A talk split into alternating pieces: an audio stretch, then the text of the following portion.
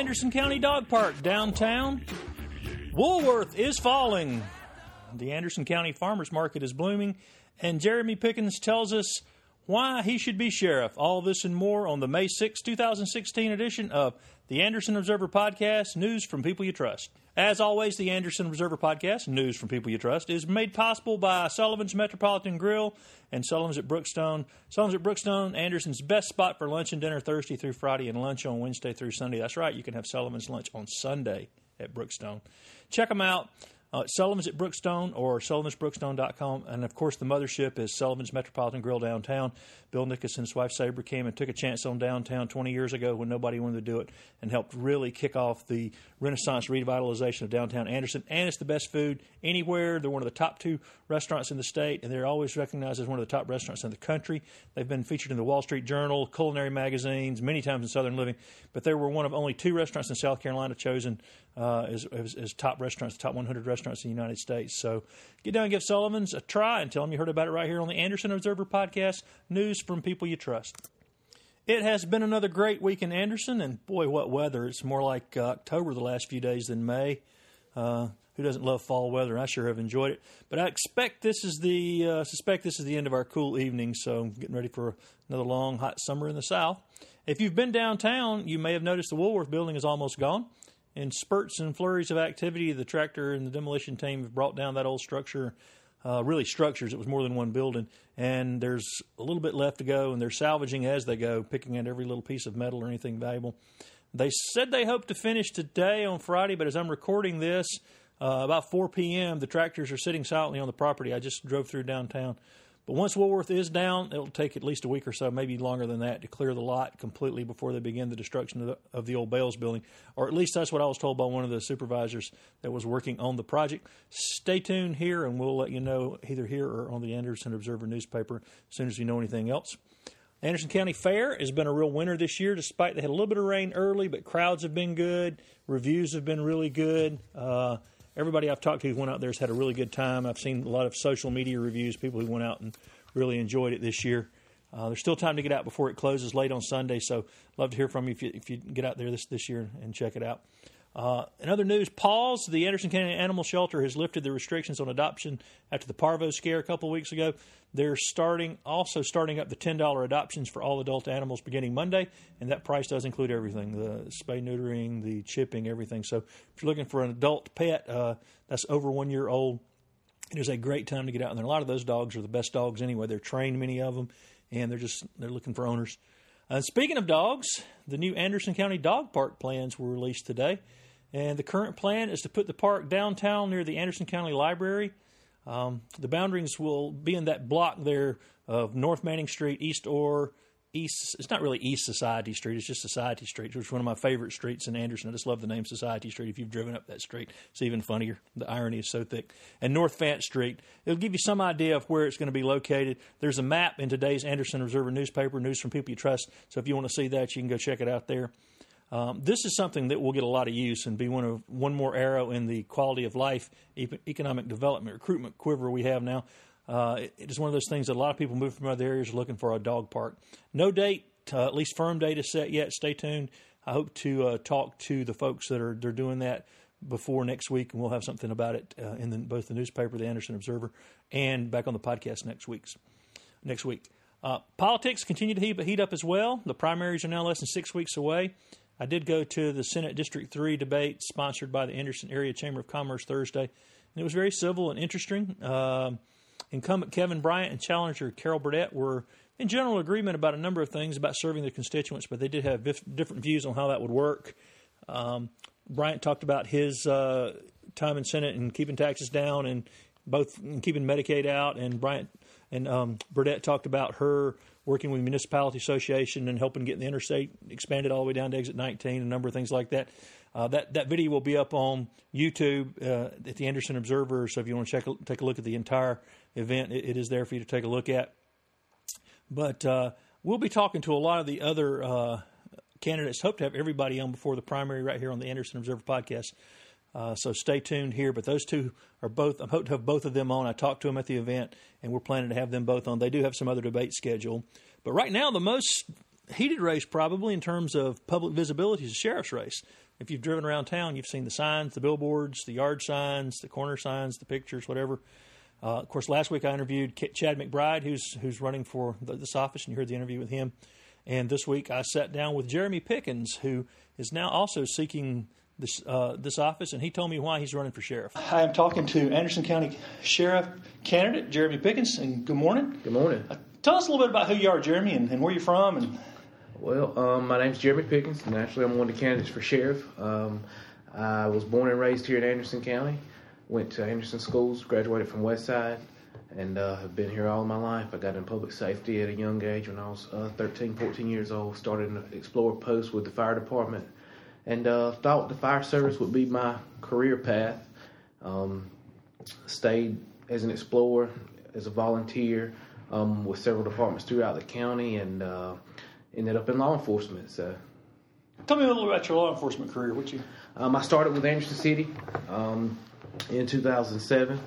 I stayed there until 2010, uh, where I went to Highway Patrol. I was a state trooper for about six years, and I left there to start my campaign. Um, when I started it, um, I worked at Medshore for a little while. I've worked all three aspects of public safety, fire, EMS, and, and law enforcement. So I worked at Medshore for a, a, short stint. I've always been there for, for about 10 years, but I went back there, and then the city police department was nice enough to allow me to come back, so I'm, I'm back at the city right now. All right, here's a question I'm asking everybody. Why in the world would you want to be sheriff? Um, it's something that, that I've debated for, for a long time, and as as things have progressed, and I've talked to, to friends in law enforcement, friends at the sheriff's office, and hear all the gripes and the complaining, and I see the crime rate and the the different things happening in this county, and and even some personal experiences. I I, I just think it's time for a change of leadership within the sheriff's office to to better our county as a whole. So, what do you think are the biggest challenges facing the next sheriff? Some of the biggest challenges that, that I think has uh, to be worked on. Um, there's a challenge that we need a new jail. Um, that's a big challenge. I think it's been a challenge for years. So I think getting the relationship uh, built, the rapport built, um, the trust built with council and, and uh, other working parts of our county government to uh, for someone to see that through. Because um, the feds are going to come in and tell us to do it if we don't do it. If we don't do it, they're going to do and it. They're going to send us a bill. Exactly, and that's going to be uh, at the expense of, of the taxpayers. So I think doing it on our time and the way we think it needs to be done versus the way they want it done for us, I think is an important decision for someone to make. Um, working on uh, hiring and retention is a huge issue for our next sheriff. Um, I don't think they've so much had an issue hiring right now, but retention has been a huge issue. So, um, having not just me if I'm elected as sheriff, but having a staff that's willing to work alongside me to build morale within the department, to give these guys a reason to want to stay, to get along beside them and work with them, and let them see that hey, we're we're a part of this just like you are. We're not uh, above you. Yeah, we're, we would be supervision in the agency, but we, we put on our pants just like you do. And so building that rapport with, with whoever the lowest guy is on the totem pole, knowing guys by their name. I've had so many people tell me, Sheriff don't even know my name. You know, I've worked for him for years. Um, so building those type of relationship, th- those type things are, are, are going to be my concerns and issues. Um, and actually reducing crime. Um, that's that's the, the whole purpose of the sheriff's office. Um, there's a list, we've made it. We've been reported number one in the state, number 13 in the nation for burglaries. We've made the list, I think, number 76, 77, somewhere in that range in the nation for uh, most violent cities. And, you know, back when I was a kid, before, you look at um, towns like New York and Los Angeles and all these big towns, and you think that's those are the cities that make that list. And here it is, 2016, and we've joined them. So I, I think that's something that we've got to make an effort to get our name off of those type lists and, and take care of our citizens. A lot of people think one of the keys to that is Homeland Park. I mean, uh, depending on which statistics you look at, some people say half, some people say 80% of the crime has its origins in that. And that's a pretty big area. But what what could you do about Homeland Park? I mean, I, I know I went I rode around there the other day and was looking at houses that obviously had had meth explosions that they just put metal back up over the side of the house and keep cooking.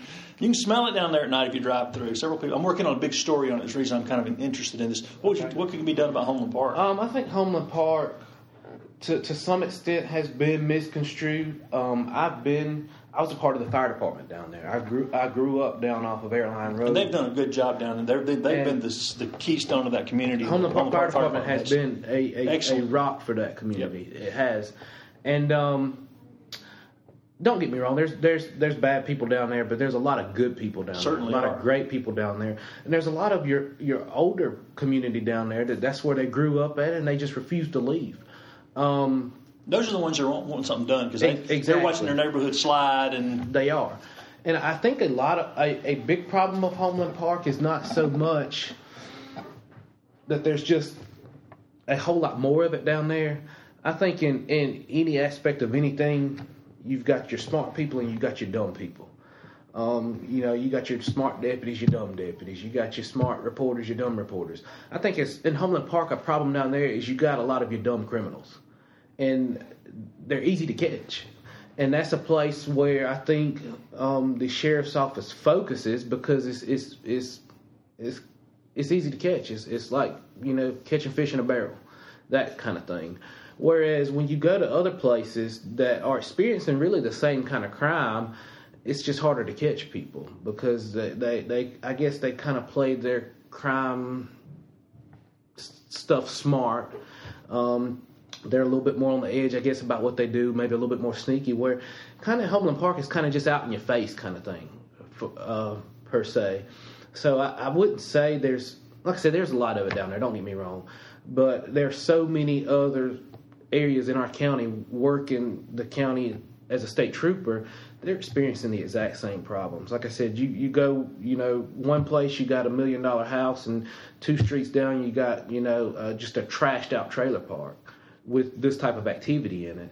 So I think it's it's properly allocating resources to handle the problems and and um, not just focusing on Homeland Park. Like I said, it's an issue that needs to be addressed. Don't get me wrong, but I think we can make the same kind of arrest if you go up to Townville, if you go up to Pelzer, if you go to Williamston, if you go to any of these towns, you can have the same kind of outcome as far as producing drug arrest and that kind of things.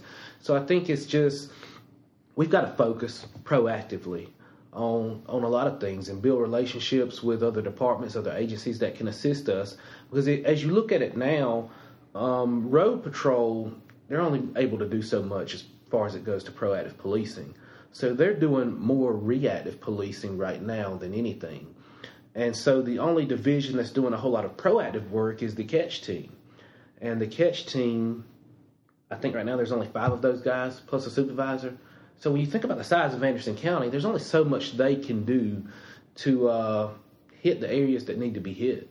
And I know they're they're constantly getting pulled for dog and pony shows and details and all that kind of stuff. So um, it, it's something we're, we're, definitely going to have to sit down with, with some other group of groups of people, other agencies, and and see if we can get some of the chiefs on board with maybe coming up with some type of task force that we can rotate throughout the county um, to focus on these type things. Well, talking about working with other, how important is it in those areas to get those structures down that we know are the problem? I mean, you know, the county has so much money to go in and demolish these crack houses. It, it, it's, and, it's important, and I know it's a costly uh, process. I've been able to sit through several community meetings with the city, and that's been a, a big topic with the city um, because you have, you know, like like we said earlier, these older people who've lived in areas their whole life and people abandon houses and then they grow up and then in come the drug users and the squatters and all that kind of stuff. And it really and ruins slumlords too. Yes yes. And it really it ruins a community. Um, so i think taking that money and stretching it as far as we can to, to do away with as many of these abandoned buildings and, and that kind of thing is key to cleaning up these communities because that's where these people go to hang out. That's where they go to do their, their, their criminal activities and that type of stuff. So that, that's very important. Yeah, I think they've, they said they've got it down. If the county does it to 5,000 and if the feds are involved, you have all those 7,800 or something. Yes, so, talking about working with other agencies, um, one of the things a lot of people are talking about is you know, we both have the sheriff and a solicitor. How important is that relationship? Because I know coming from the city, the magistrates have done a better job of not bundling crimes together. I mean, they, they, they there's if you if there's criminal, a criminal, uh, I mean, if there's it's not criminal anymore. I have to quit saying that. If there's domestic violence, it's always criminal. Yes, sir. Uh, there's a certain fine and there's certain thing. They don't just throw all those charges together and let them out in three days. That's been happening in the county a lot, and a lot of it's been not a lot of communication between for for whatever the, the reason between the solicitor's office and sheriff's office. Yes, how, how important is that relationship going to be for you? It's very important, and it, like I said, it first goes back to the sheriff's office to retaining guys. You got to retain people. We're keeping a lot of green law enforcement officers, and not just in sheriff's office. It's in law enforcement across the county. So we're seeing what needs to be done to retain people. Um, so training your guys to where, for one, they're not making bad cases. Because a lot of it I would blame on the solicitor's office. Um, there's a portion of it that goes back to um, officers making bad cases, um, officers not putting together good case files to send to the solicitor's office, so the solicitor's office not having what they need to prosecute cases properly. Um, so we got to take care of our end first, and after we get our end taken care of, then we can go to work on building relationships with the solicitor's office, um, seeing exactly what they want out of us. Um, in order to give them a case that they can prosecute with, and I can't say with no problems. You're always going to run into to, to some something um, with defense attorneys and, and that type thing. But what can we do to make the best case possible for you to prosecute? So um, having them come in to train us, having us to go over to, to train them in what, what it is that we do. Um, you know, there's been a, a couple solicitors in the past, assistant solicitors really, that at times have come out to crime scenes to see, you know, what's going on and have that firsthand knowledge of what actually is occurring on scene. I think that's important to the prosecutorial process. Um, but building those relationships is important. Like I said, I've I've spent some time speaking with all three of the candidates that are running for the office of solicitor, and um, that's relationships that we got to start building now, even before we know who's going to be elected. Um, so it's it's very vital to have that that we don't go into this button heads, that we go into this with that open door and letting each other know that hey, no matter who's elected, we're willing to work with you. We we want this. It's it's not about the sheriff and the solicitor. It's about the best outcome for our victims, and that that's that's what our job is. Given some of the things in your background, uh, Anderson County has one of the top emergency services departments in the country. People come from all over to view here. You know, when the state had the flooding, they called us, and we went down and helped spearhead all those efforts. We had people down there for weeks, not vacating, but staying in tents and handing out water. Do you see emergency services? Because there's always this dis- discussion about whether it belongs under administrator or it belong under the sheriff's department. Where do you see that relationship going with, with that, that? Um, I- I think it has its place either or. Um, it, I wouldn't be hurt if it went back under the county administrator, and I wouldn't be hurt if it stayed under the sheriff's office. Um, naturally, the, the ultimate goal of the sheriff's office is to prevent crime, but with it falling under the sheriff's office, it's your duty. It's just like, like I said, the ultimate goal of the sheriff's office is to prevent crime, but the dispatch center falls under the sheriff's office. So you can't ignore the dispatch center. You can't ignore the jail. The jail doesn't prevent crime. It- It's a place we put people who have committed crime, but um, you can't ignore the jail because it doesn't have anything to do with crime fighting. So just like that, I think you can't ignore that division. It has to be you have to give it 100%, just like anything else that falls under the sheriff's office. And that's that's my goal if I'm elected sheriff is that's got to be given 100%. We got to have uh, people who are knowledgeable about that line of work in those leadership roles. Um, and I think it's important. Like I said, it wouldn't be my primary focus, but I think having a background in all three aspects of public safety um, would, would assist me and assisting whoever is is ultimately over that division um, to, to do what's in the best interest of our county because that agency doesn't just serve Anderson County. Um, they went to Columbia with all the flooding. They went, they they traveled the state, um, and I, I'm sure there could be times they go get pulled outside of the state. So it, it's it's kind of like our bomb squad. Um, that's something you know. We the bomb squad serves the upstate, so it's something that it falls under the agency, and it's something that we have to take care of, and we have to make sure that we're doing the best job at it that we can do. So Yeah, the, the idea is preparedness and not just reacting to emergencies. Because some people have said, well, other counties don't have as big a department, but all they do is sit around and wait for something to happen. exactly, Uh, and and that- uh, we we do a lot Anderson County's Emergency Service Division, they do a lot of training, they do a lot of awareness throughout the community, um, and that's important. Like I said, being proactive instead of reactive is should be the mission of the sheriff's office, and I think that's a big part of the problem of the agency as a whole right now. Is we are we're almost a hundred percent reactive agency, and like I said, our county is paying for it dearly because of that. We're like I said, we're not keeping and maintaining what we need to be proactive and, and we're paying for it. And the same thing will happen with our emergency service division. If we come if we become one of those reactive um, agencies as it relates to emergency services, we're gonna get caught with our pants down when we have, you know, a flood here in our county or, you know, a hurricane or whatever it is we might experience. If if we're not on top of things, we're, we're gonna get caught with our pants down. We're a huge county. We are. And um, and you you've driven it as a trooper and you know, I mean what would be your goals in terms of getting more um, officers just out patrolling? Because it's almost we're almost 800 square miles. This is a gigantic county. we are. My goals for that is um, I'm not a I'm not a huge fan of the region concept. I would go back to the, the school zones, which would only allow for one more zone. I understand that, but you have to um, you have to place the officers based on on call volume and, and I'm not saying that all officers would end up in, in District Five because that's not the case, but you have they have to be strategically placed. And right now, I think um, usually there's two per region, sometimes three if they get lucky, um, which is is unacceptable. Um, so it goes back to getting a, a staff, the road division fully staffed, keeping it staffed, and um, so these guys can get out here and work. They want to work, like I said, but it, it, right now it's, it's just like they're glorified secretaries. They they ride around taking reports all day, all day, and and it's part of the job. It is, but it's not all of it. It shouldn't be. It shouldn't be fifty percent of it. Like I said, our, the bulk of our time should be getting out here preventing and not responding to. So, um, getting guys properly allocated to where we can we can work to reduce our calls for service um, because you know you, you constantly hear the sheriff talking about how many calls for service we responded to. Well, if we get the manpower out here to proactively proactively police, our calls for service will go down because there's less people out here breaking into stuff and, and, that type of stuff. And it's only a hand. The bad part about it is only a handful of people that's out here doing these crimes.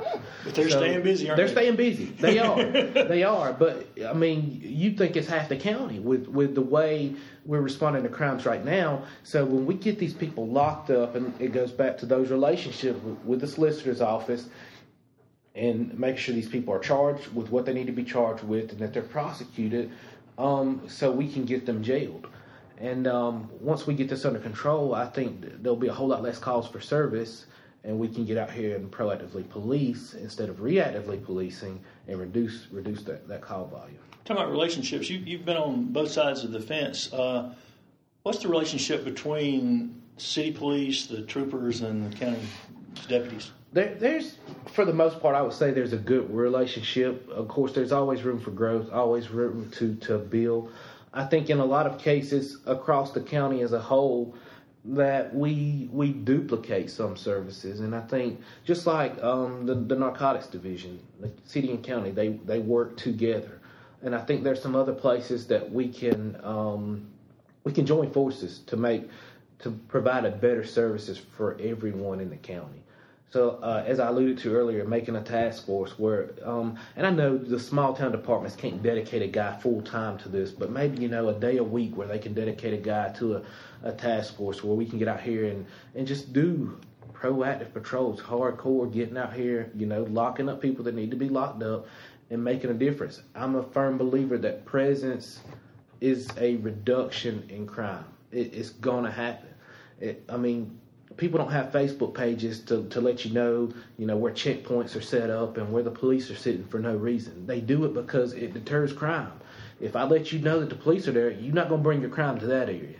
So if we have, my goal is to, to sit down with the chiefs across the county and, and see, hey, can you dedicate a guy to this mission for our county? You know, and it ain't just going to be the county. We'll go into the towns, into the cities, and work as well. But when you when you have a strong showing of guys coming out in full force, um, it's to make a difference. It's to slow crime down. It's and, and to a point to where eventually it's to stop, and we're to put a lot of folks in jail that need to be there. So, I know several months back, um, I actually talked about it on Facebook on my campaign page, and lo and behold, a couple weeks later, the sheriff's office was doing it. Um, they were out working Townville really hard. They had investigations out. They had the catch team out. They had administration out, and they had those guys doubled up in cars, and they were hitting areas hard. And they put a lot of folks in jail. And it, it, people see that, and that's what these people want to see. Like I said, you, you we have all these other positions that some of them we need, some of them we don't, but it all boils down to patrol. That's what the people feel like they're paying for is patrol. And that's what they want to see. They want to see guys out here working the streets. And, you know, you can have, you know, 50 investigators and 50 narcotics officers and all that stuff, but people don't see them. And they may be working their tails off, but people don't see it. And they're going to say, there ain't no police out here working. And those guys, like I said, they may be working hard, but if they don't see them, they don't believe it. So we got to be out here. We got to be seen. Presence is deterrence. And I, I don't second guess that for a minute. What else have I not asked you that people need to know about you, Jeremy, and your your run here? Um, I think it's important that people know that, that I'm I'm I'm very serious about this. Um, that I tell people my age doesn't define me. Um, like I said, I got into public safety at a young age. I started working when I was 16. Um, when I was 16, I paid for my first car. I was one of 10 kids. There was nothing given to me. I worked for everything I had. Um, right after I graduated, my mom co-signed with me to buy a two-year-old car. Um, here we are, 11 years later. It's the car I still drive today. Um, I'm not wasteful in my own spending. I'm not going to do it with county money. Um, when I was 20, I signed and had my house built on my own. I co-signed. I, I mean, I signed by myself, no co-signer. Um, no inheritance money, no nothing. It was me working, saving, and and that's what I'm about. Like I said, public safety has been my life since I was 14 years old and um, I'm dedicated to it. I've, I've took that a step further. I don't think just because of my education it makes me qualified, but I've supplemented my experience with education. I did my um, associates at Tri County in criminal justice, um, my undergrad at Anderson University in criminal justice, and I have a master's in criminal justice and public administration through Liberty University. So I think um, education combined with experience, um, like I said, in all three aspects of public safety, I think gives me a, a solid foundation for, for what I'm looking for towards. Um, some people have talked about my not having supervisory experience um, in, inside of law enforcement. Uh, I don't think myself or, or Mr. McBride actually supervised in law enforcement, but um, I tell people uh, leadership is not something that's given through a title. It's something either you have it or you don't. Um, I can, I can, if I'm elected sheriff, I can go in and appoint who I want to as a chief deputy, as a captain, as whoever. Um, but if they're not leaders, um, me giving them those titles aren't going to make them a leader. And I am a leader, and I think that's important um, for our county. Um, I still enjoy law enforcement. I still enjoy getting out here working. And I tell people I'm not at the age or the mentality to where I'm ready to sit behind a desk all day every day. I know there's administrative dis- um, things to do in the role of sheriff. Um, but there's time to put on a uniform and get out here and, and get beside you guys and, and let them see, your guys see and the county see that you're still willing to get out here and do this job. So, um, like I said, I'm just I'm I'm ready to get through this these next six weeks. Um, it's been a long road. It's been tiring, um, but it's been fun. It's it's been nice to get out here and, and meet folks and and hear people's concerns for this county. Um, but we've got six weeks left. Like I said, I'm, I'm ready for it one way or the other, and um, I just ask people to get out and vote on June the 14th. Get out and vote. Well, I appreciate you talking to the Anderson Observer podcast here. We are news from people you trust, and wish you the best of luck. Thank you. Thanks a lot. Thank you. Next week, I will have my interview with incumbent Anderson County Sheriff John Skipper. He'll talk about his bid for reelection and what he sees as the priorities for the county. So check us out next week right here on the Anderson Observer podcast to, to hear the interview with uh, Anderson County Sheriff John Skipper about the upcoming election and what he's got going on. All three of these candidates are currently holding a series of debates. Uh, two of the bigger ones are set for the same day, strangely enough, June 2nd, when they will start the day with a debate at a breakfast sponsored by the Anderson Area Chamber of Commerce at 7.30 a.m., at Tucker's, and then later the same day they'll square off at Tri County Tech for yet another debate. So they've got a busy time ahead. All those those gentlemen are working jobs and trying to finding out how difficult it is to work and campaign. So. Uh, we wish all three of them the best as they, they do that, and I hope people will get out and, and hear what they have to say and listen to the interviews here. These are the three longest interviews I think you'll hear from any of them. Like again, Chad McBride was last week. You just heard Jeremy Pickens, and next week will be Anderson County Sheriff John Skipper talking about the elect, upcoming election. Now, the Chamber's done a fine job of putting all the candidates out there in front of the public this election season. They started with the the, the, the breakfast, the, they call it Toast and Topics. It's the debate between candidates for the the Senate seat left vacant by the late uh, Billy Odell. And they've they've done a number since then. I mentioned the, the, the Bryant Burdett one they just had, and they've got the one upcoming with the sheriffs. And I, I did talk to uh, Anderson County, um, I mean Anderson Area Chamber of Commerce CEO Pamela Christopher, who's now been on the job for about 18 months, about all the things that are going on at the chamber and how she sort of evaluates her first 18 months here in Anderson. I'm talking to Pam Christopher, the Anderson Area Chamber of Commerce, and we just finished the breakfast uh, toast and topics with uh, Kevin Bryant, Carol Burdett running for South Carolina Senate seat three. Had a really good crowd right. for that. We did. I've done a number of candidates so far. Uh, we did the the one the runoff for you know, the, the Senate seat left by Billy Odell. We did that one. Of course, you got the sheriff's one coming up in, in June, June mm-hmm. which is faster than you think. It's Absolutely, less than a month away now. Absolutely. And and uh, by the time people hear this, I guess this will be up tomorrow. So your golf tournament will be underway tomorrow. So. Oh, you bet. What else is going on with the chamber? Oh gosh, tons of things. You know, we're doing things with our young professionals. We had a young uh, young professional bash cook-off uh, or kickoff rather at Emerge at the garage, and um, you know have really good participation in that for the first time. No, explain what that is. It's bringing our young professionals together so that they can have a place to meet and gather, and you know have talks and discussions on things that are important to them, but also just have a place where they can come together to kind of explore things they want to do for the community. Now, what's so, a young professional? What would be considered a young? Um, actually, we're saying 20. A lot of people say 21 to 40. We're saying 21 to 40 ish. okay, okay. So those that you know still want to be active, you're in your 40s, sure. can come and be active. But of course, we realize you do need to put some kind of a cap because you know it gives them an opportunity to right. talk with people in, in their age group.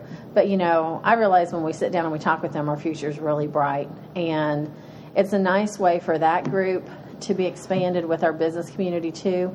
And when I say that, let me explain. We've got the 21 to 40 ish group that are coming and, and looking at what they want to do for the future, both with their business, maybe with them professionally, but also for our community. And they are very, very philanthropic too. I think some people think they aren't, but they are.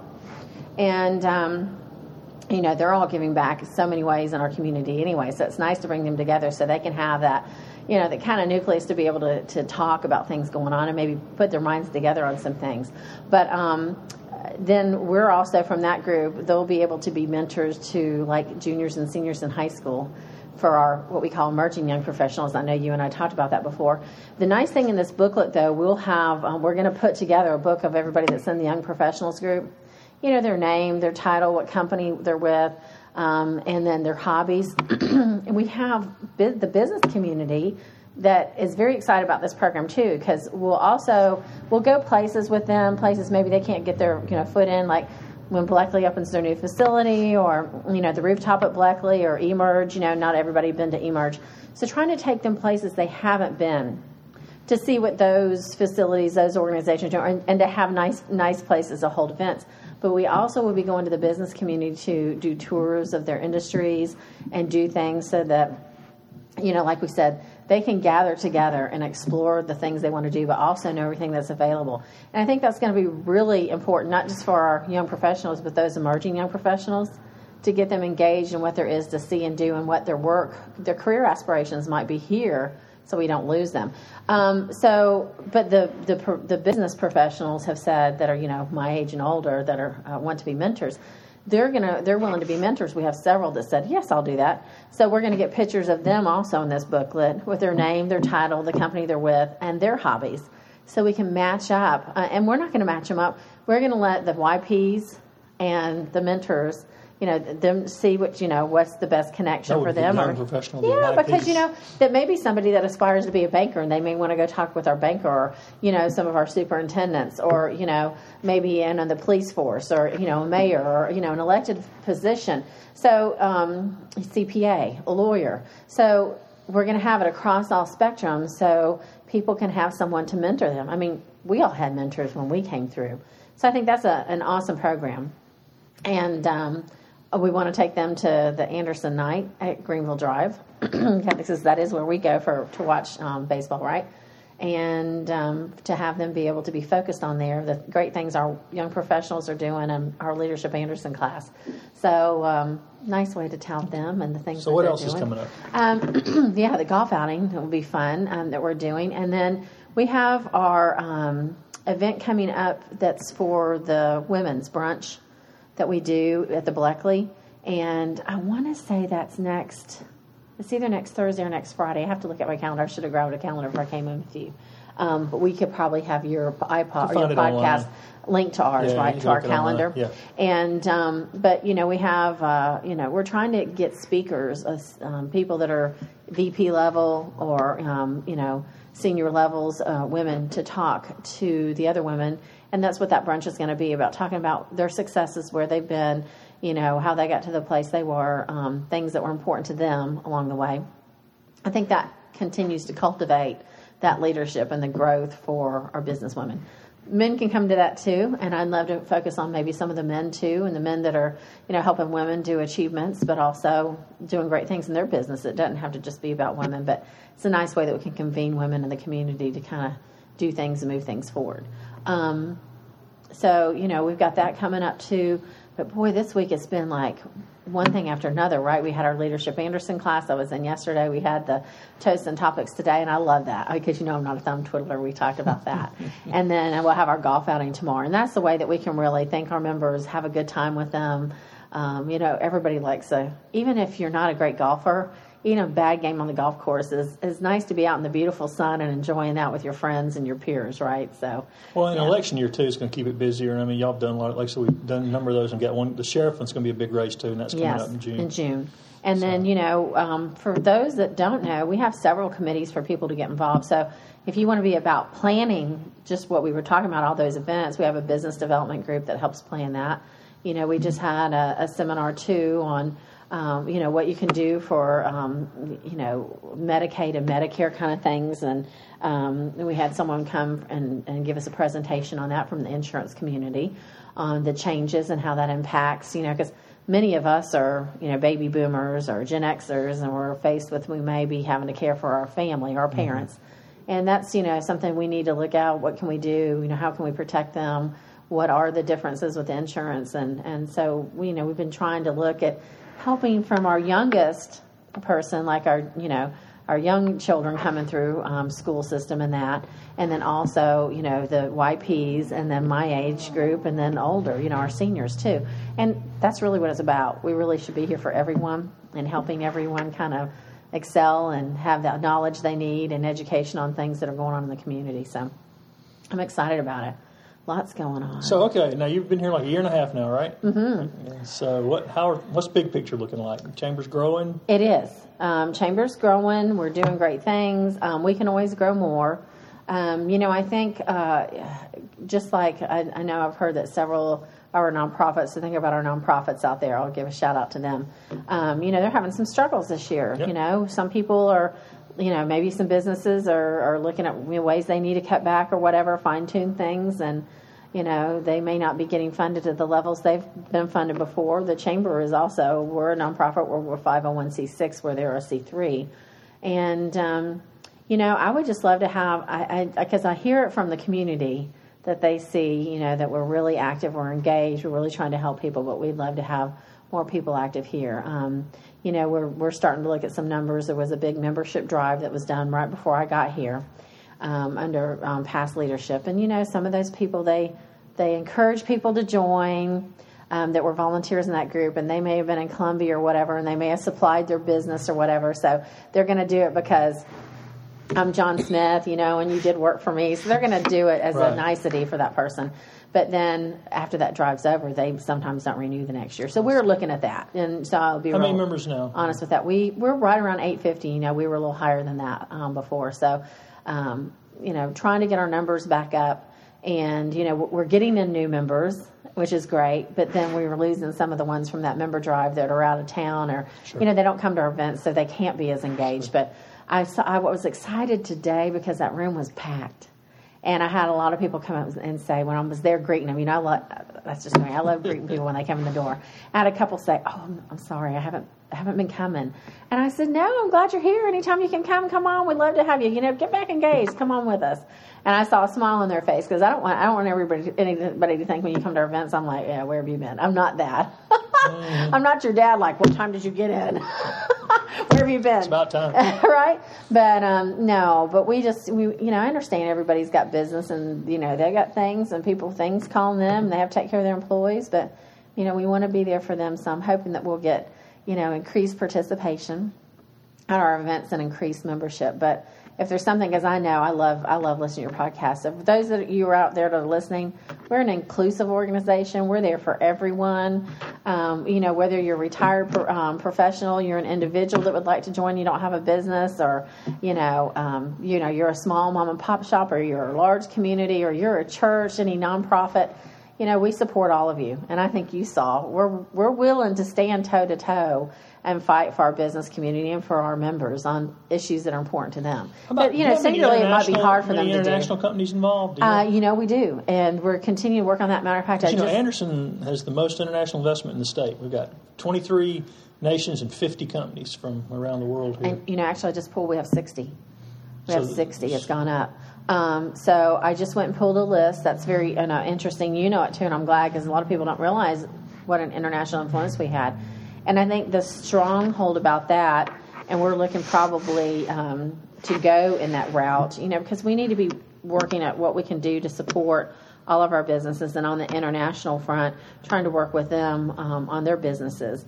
And uh, that's one of the things I did with my first job uh, in Spartanburg, South Carolina, at the chamber there. I was in charge of our international committee and work with our international businesses, so I know the things we did so we can easily implement that here.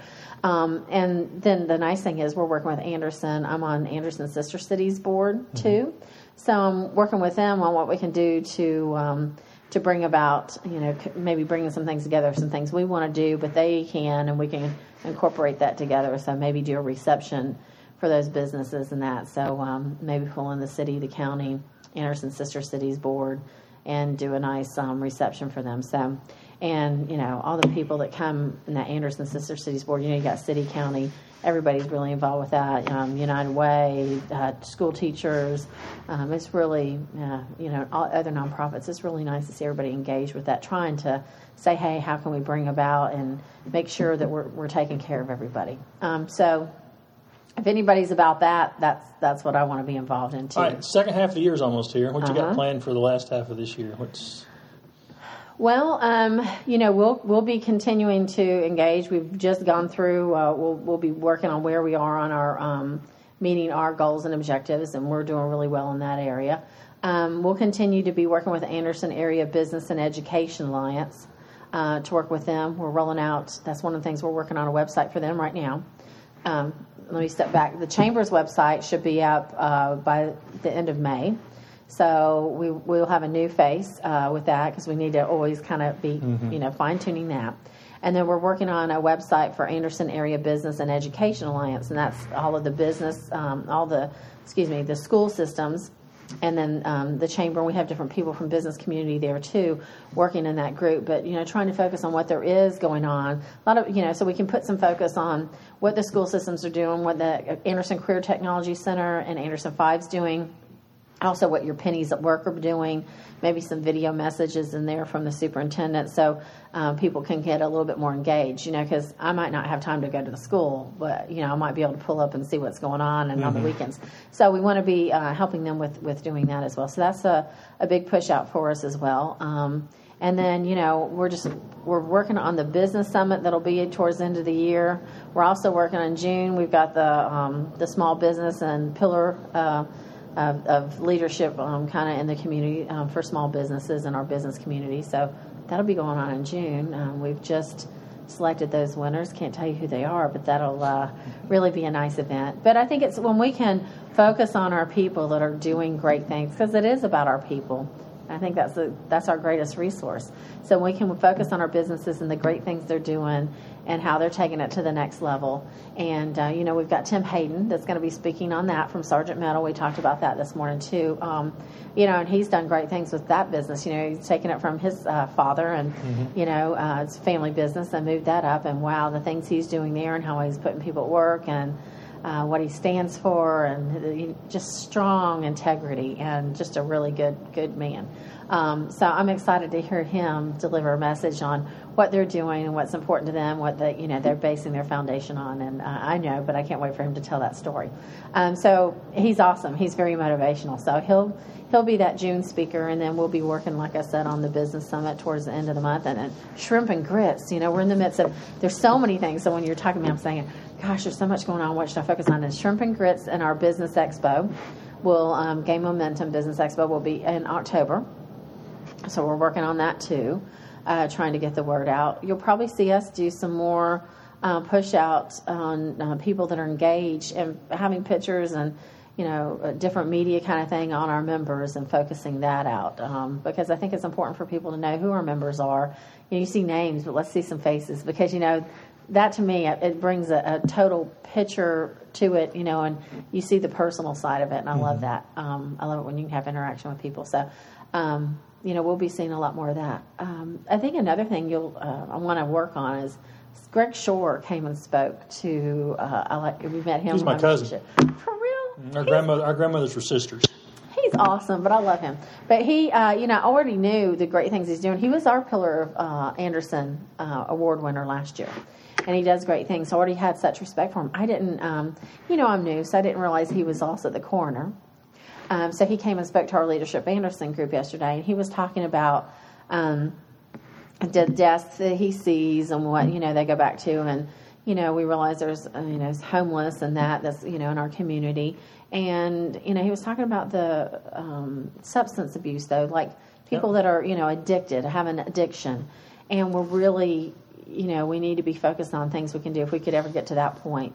And he'd really like people working on that and um, well, see I've been working action. with addicts and alcoholics for like 40 years. So I mean, it's really and this the problem is you know it's it's acute. You, I can I could drive you through Homeland Park and probably show you in 10 minutes 50 houses that have had meth explosions, and they've really? just put sheet metal up I want you to do, do that. I want to do that. Yeah. Take me. I want to go do that. I will. It's rough. We'll do a windshield tour. So whenever you have time, I, I want to do that. It's tough. Yeah, I know. And but I want to be. I mean, that's who I am, and I know you know that. You and I've had that talk, and I can just sense it when we're sitting beside each other. I feel that uh, synergy. But you know, I want to do what I can to make a difference. And when he was talking about that and saying, you know, he wants to see a lot of action and you know people really getting behind what we can do, but you know, just like you heard some people citing today, you know, the chamber got behind when building the library. You know, we were just pulling records because our leadership class is getting ready to do a history app, and different te- people were in our class. And Marie Peace came up to me and she said, Pam, I just was pulling stuff on Anderson University. Do you know that the chamber had a committee that really was the start of Anderson University? I'm like, what? She said, the first paperwork we can see that it was in, I think she said 1904, and the chamber started in 1903. Uh, the, the chamber, uh, a committee got together and said we need to have a college here. So they did things to meet to form how can we start an you know a college and we'll call it Anderson College, and now it's Anderson University. Kind of came out of the old women's seminary. They kind of. But isn't that yeah. neat? So you know, uh, and so that's I love that. But you know, and then you heard about like the widening on 85 and the lightning on lighting on 85, and there have been great things that chamber leadership, um, staff, and board. The board is a huge part of that, obviously. Um, that leadership, and we've had strong leadership going forward to make a difference in things. And why can't we make a difference there? Just like I talked with you, like I see a big difference in trying to make a, a change in a child's life, so then they can go to the school and go to the technical career and they have an opportunity to break that cycle. Right. You know and they can get out of a certain you know socioeconomic uh, uh, area to move themselves up and their families up and break that cycle. Well we can do the same thing with people that have addictions but um, and i love what he said of you know why aren't we trying to build a facility like that as opposed to bigger gels larger gels you know trying to help those people out of that? And i mean because it's like like question. i said you need yeah. to work into the sheriff's forum about how do you deal with simple possession versus you know more serious uh, because we've got jails full of simple possession, particularly simple possession of you know pot and stuff and Right. weed and stuff that a lot of those people are just down on their luck and not don't need to be locked up. Well, and quite frankly, you and I both know it. If someone doesn't have a lot of money, yeah. then they they're they're depressed. A lot of it is mental issues, and we talked about that yesterday too. Mental issues, so they they don't have money to go to the doctor to deal with those mental issues. So then they turn to alcohol or drugs sometimes. And when they do that, then it puts them in a place where they didn't have money already. So then mm-hmm. they're in a bad, and then it turns to crime. Mm-hmm. So he's right. If we can work on that and work on the things like helping students see real, realization of you know future career aspirations for them that help them get out of that um, that economic class that they're in and, and you know move forward and, and break that cycle and help those that have those addictions the things Not we enough- could do it would be a different anderson Not enough resources at all. That's unfortunate. Right. Uh, uh, but you know, maybe there's things that we can do to sit down. If we keep, it's kind of like like on the roads I was trying to get to. If we keep saying, well, well, and we put things off, it's never going to get better. Right. Yeah, you can't band aid things. You have to eventually fix it. Right. And I, I loved what he said, and I said, you know, hey, I don't want to be just a let's talk about. it. I want to take action too. So maybe we can pull some people together and say, what can we do? What can we do more? And you know, bring some practitioners in. You know, people you know that are in you know helping people with mental illnesses and you know people that help people with drug addictions and say, addiction, what can we do? uh, the bulk are volunteers. That'd be a really good panel to pull together. You know, Greg's dad was a photographer here forever too, so he may. I did not know Yeah, I've been meaning to sit down and talk to him about Shorty's See, pictures. Y'all, y'all are holding out on me. See, I'm new, so I don't know Have have to everybody. ask- have to ask- have to ask the right question. There We'll catch go. up on some of this other stuff later. Just remind people again if if what can how can the chamber help people in this community? If somebody says, "Well, what, what can a chamber do for me?" You know, uh, first of all, we need to we need to kind of know your story to know how we can help you. You know, I've had people come in and say, you know, I'm struggling with business or I need to build my business more, and then we can make help them make connections. Um, and when I say that, they can come to our events, they can come to movers and shakers, they can meet other people. Those people really are usually utilizing each other's business, and our membership strives to do that too. Um, but when they come and they tell me, "Hey, I'm really trying to, you know, get in the door here. Or, you know, I need to explore how I can do this." I may have connections that I can open up them meeting that person, or they need assistance from this company. And I've had someone go, "What are you doing? Hold on, let me let me make a call." And they're looking at me like, because you know, just takes a call. Right. But you know, we can do that because the chamber is the largest business organization. We have those CEOs that are either currently on our board or been on our board. We have that connection. We can try to help open doors for them. Um, that's what we want to be. I mean, you know, I- just try to treat people the way I'd want to be treated. And if I was a business and I had a struggle, and it may be, you know, different things. They may be trying to get through some red tape, or they need to, you know, know what they've got to do on licensing and permitting, or you know, so it really depends on from business to business. But you know, I have an open door policy, and I know you know that. Whether if I'm in a meeting and the door's shutting right now, and we're talking through, I can't meet with them. But you know, if they'll sit, um, if I can, I don't have a meeting right afterwards. I'll meet with them. Uh, you know, and just wait on me like five or ten minutes or whatever. But um, you know, if I'm out of the office, that's one thing. But then if I am, then just make an appointment with me. I'm I'm really accessible, and whether you're a member or not, I'm going to meet with you. And see what I can do to help you. Citizens who may be looking for a business they can trust. Maybe you guys can vet them, and you can, they Yeah. call you and say, "Hey, you know." Because I mean, if somebody cheats somebody, then comes say, "Hey, one of your people." right, right, right. And yeah, absolutely. And there is the um, Better Business Bureau that, that tracks that. We don't track that, but you know, we can definitely help our businesses or help them get off the ground. You know, um, I'm not the one. I guess that's why I'm not the membership salesperson. I, can, I if someone tells me they're having a struggle with their business or you know they're having a hard time putting food on the table or you know they're going to have to let an employee go if they join my chamber i'm not going to press you I'm gonna, but i'm still here to help everybody that's who i am and that's who we should be um, you know because people will realize what we're doing and when they see that we really do care and we're making a difference and we're trying to involve them then i think that they will join when they Now, see it. now the new website, maybe the current website is really hard to figure out. I sorry, it's awful. So the new website, but, until then, Facebook probably the best place to get uh. Facebook, and then call us. You know, If you call have us. questions about anything. You know, because you know you you've got some smiling faces here at the chamber that'll answer the phone and help you on what you need. So yeah, give a call. But you know, like you just said, we've got some real big issues coming up. You want to see a question? I can't assure I'm going to ask every question because there's a time limit on our candidate forms. But if there's something important you want me to ask, send it to me. You know, the sheriff's coming up. We've done the Senate races, so can't now because that'd be hindsight. Can we start the sheriff one a little earlier with three people? That's going to be well, you know, we did it actually with four, what, four people for the Senate race. There were supposed to be five, and one Yeah, couldn't come, so there were four. yeah. Right, right, right. We, so we did started that a little okay. earlier, didn't we? We kind of started at Yeah, rather and than wait uh, until yeah, eight. and I probably will see if she can't, you know, start. You know, like today, to I think we were at like eight. we only 10. had two today, but yeah, we was okay with two. But I'll tell you, that room was packed and it was trying to do the line. So I'm going to talk with um, Tucker's about putting it somewhere where people can Yeah. go on both Getting sides the food up it. a little quicker so yeah, people can get that get out it up way. and then have it where it's accessible on both sides. Because you You know, got three fairly chatty guys with the sheriffs. right? And Right. uh, I, had, I had, matter of fact, I had Chad McBride on last week. I got Jeremy on this week, and the sheriffs on next week on the podcast. So Well, the nice thing with that is when we time it, then they have to stick within those time things. So then we can ask questions. But um, you that's know, June second, right? Yes. So, you know, send your questions in to me. Um, you know, you can email them in, you can come by and bring them in, you can mail them in.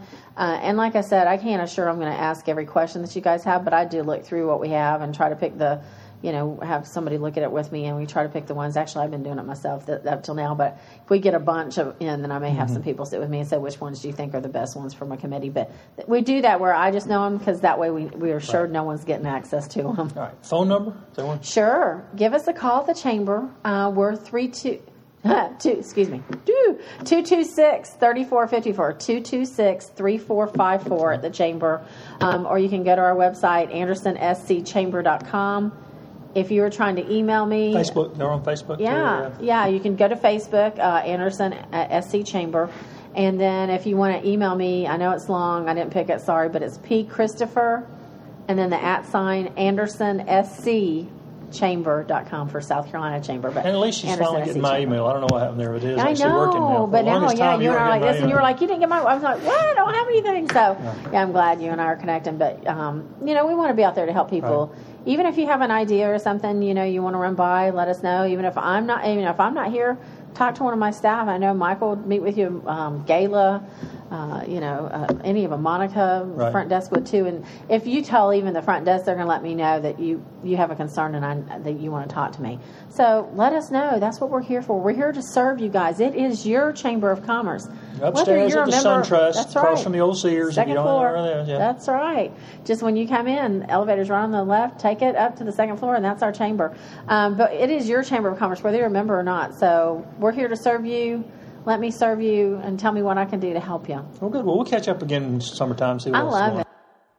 Uh, Chamber's really accomplished a lot under Pam's leadership over the last 18 months, and we appreciate all she does for Anderson. And uh, you can give her a call. You can look them up on Facebook. It's the easiest way, and they'll show you their new website that's coming and all those kind of things. That's the Anderson Area Chamber of Commerce. Well, summer is almost here, and that means at least one more thing that people forget. It's time to summarize your car. And by that, I don't mean a brief paragraph telling us about your car. I mean, to make your car ready for summer. I talked to my old friend Ron Ingram at Campbell Ingram, who offered just a few quick tri- tips on keeping your car in shape and staying cool for this summer and for vacation time. Old buddy Ron Ingram at Campbell Ingram, 903 South Main Street. That's uh, 225 7391. 7391. We're going to talk about getting your car ready because it's getting hot now. I guess everybody's discovering their air conditioner doesn't work. Is that the first thing people discover when it gets warm? Yeah, I can't imagine them needing cold air on a 100 degree day, can you? What's You can't. Yeah, Ron, Ron loves the heat. He doesn't need air conditioning in his car. He has it removed when he. Yeah, you're su- probably surprised that Do you I've turn got, your air on? I've got shorts. Oh, yeah. Okay. I don't like, The humidity. I don't like uncomfortable, I got you. I got but you. I'd much rather have uh, 90 than uh, 60. right. I don't know why. Yeah, right. the, yeah, this hot weather, Greg, is uh, several things that we need to think about. First of all, um, if your air conditioning on your car is working properly, that's a good indication that your cooling fan and your cooling system is operating properly. If you don't have air, then you need to have your cooling system checked separately because you don't have any indications as to whether it's doing all right or not. Um, you will use antifreeze in the radiator to keep it from freezing in the winter, but it also keeps it cool in the summer. So it's real important not to just put water in a cooling system. How often should you have it flushed out? And, Probably every three years or something like that. Now, a brand new car, uh, uh, this stuff is probably really good for about five years. Uh, and after they get some age on them, then we need to start talking about uh, flushing the system out and putting new coolant and things like that. Uh, and a lot of other hoses things. and belts kind yeah, of thing too. Sure, and a lot of other things are involved with temperature tires. Uh, very susceptible. Uh, you get out on the interstate and your uh, the tire temperature with the friction and the ambient temperature, the tire temperature could get up to 125 degrees or something like this, or even worse, you know, depending on the length of the trip. So you need to make sure you've got good tread on the tires and they're not uh, old and dry rotted. Uh, a lot of people change tires every six years or so just because of the age and the condition of them, things like that, instead of the tread depth. Hmm. So, uh, automatic transmissions another thing we need to be interested in. In other words, uh, can you imagine how hot the transmission fluid gets on a trip or sitting idle in a traffic jam or something like that? So, Now, You again, how sure. often should they have that we service? need to make sure it's done about every 60,000 or something like that. That's what they recommend. Uh, and if you're towing a lot, you can cut that in half. In other words, probably every couple of years or something like that at the most. So, yeah, there's there's a lot of things we need to consider when you get into the uh, temperature changes like we're fixing to come into. Well, we've talked about this before, but when you do oil changes, you, try, you kind of check everything else out for people. Check all fluids, air else- pressures, brakes. You know, See you have anything to else just need. kind of look it over real good. Yeah, that's about thirty-five bucks. So it's money well spent. Yeah, that's not even the tax on a car payment part. And we use synthetic blend oil. That's the best oil I can buy. So that's what I recommend to put in the majority of these new vehicles. And we, and we use it in the older ones too if they're not having any problems with oil consumption. I guess all these things too, playing and getting ready for vacation. If people don't drive anywhere, that's when you, it really is going to show out when you hit the road, isn't it? Yeah, I always tell my customers to bring the car by before they go on a trip, and all I want to do is check the air pressure and the fluids. No, we, we just want to make sure they start out with a chance. you know, you start out with two quarts low in oil, you're not going very far. Right. Well, and, and one of the things I know you've done, you try to help people keep their old cars going Mm-hmm. for as long as they can, right? Yeah, if they have any questions, they're more than welcome to give me a call. Uh, I'm here seven to five, five days a week. Uh, against the law to work on Saturday. I don't know if anybody knows that or not. Um, 225 7391. So You didn't know it was against You're a law? seven day Adventist. I didn't realize. You that. didn't know it was against the law? I didn't realize you were a seven day Adventist. But uh, yeah, it, it, is one of those things where a lot of places, if they don't want to try to help people get their older cars, they just want to sell them a car. But uh, now you, you've been down here since Fred Flintstone, right? You worked Right. on Fred Flintstone's car back in the '60s. 1968. Yeah. Matter of fact, uh, uh, next month we'll we'll celebrate our 48th year. Well, somebody asked me the other day if you'd retired. No, You're not planning on retiring, are you? Is there some rumor floating around I'm going to retire when I can't go. well, you're going pretty That's good. my plan anyway. right. But uh, I've got employees that have been here uh, 25 years, 20 years, and you, 16 got, you were telling me you got customers for been here 40 years. oh yeah, oh yeah. If I could just remember their names, it'd be wonderful. As long as you remember their cars, that's the thing that matters. Oh, that's well, not that's not even funny, is it? No, I understand that entirely. Uh, what was your name again? No, um, but uh, we talk about doing you know business with hometown folks and local folks, and y'all have been here a long time and take care of stuff. So um, uh, they can look at you on Facebook, look at you online, or they can come by here and. I got all your information there, and uh, like I say, call. It's probably good you stay busy. I'm just seeing a whole uh, desktop full of work going on right here to call ahead and let them don't just drop by. Yeah, it's nice to have an appointment, and also, uh, like we mentioned before, Greg, don't uh, be shy to call if you have a question. Right. Uh, you know, I don't. I can take a few minutes and we can discuss it, and if it'll make you feel better about something. Well, you are the original Ask the Mechanic man. So, All right. thanks, Ron. Thank you, Greg. Always appreciate Ryan uh, chiming in with some things for the car. Uh, I did mention last week we're still working to get uh, scheduled together where we can get Amos back on before it gets too far into the spring and summer for planning.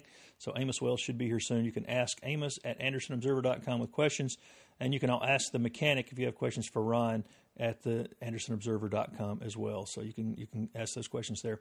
Well, this weekend, uh, the, the two things I noticed that are that are probably uh, entertaining to a lot of people: Market Theater down uh, below the Art Center. They're doing a lot of things. They've got Steel Magnolias, and I think tickets are ten dollars, very affordable. So if you're looking for something to do, Steel Magnolias. And then it's Mayberry Days up in Westminster. If you've never been up there for that, it's a lot of fun. I've been to Mayberry Days up in Mount Airy, the Andy Griffith's hometown. That's where it all started, and they've sort of spread around the country from that. But we've out, been to the one up in, in Westminster, and it's a good time. There's impersonators of the different characters from the Andy Griffith show. There's food and, and, and music and a lot of other things. So you might want to check that out. It starts today, but tomorrow's the main day out there. Well, next week on the Anderson Observer podcast, news from people you trust, I do have Anderson County Sheriff John Skipper talking about his bid for reelection. Kerry Jones is going to talk to me about how the Main Street Block Party is going so far, plus a lot of other stuff about downtown and just a general chat fest between he and I about how great we think Anderson is and how much we love our hometown. Plus, Sharon Nicomito is going to talk about the new season at the Anderson County Farmers Market. And again, this weekend, Saturday, if you're looking for something to do, they've got the spring market out at the farmers market. So you might want to get out there Saturday morning and see what's coming in and, and what's going on. All that and a whole lot more on the next Anderson Observer podcast. News from people you trust. But until then, get out and do something to make Anderson a better place.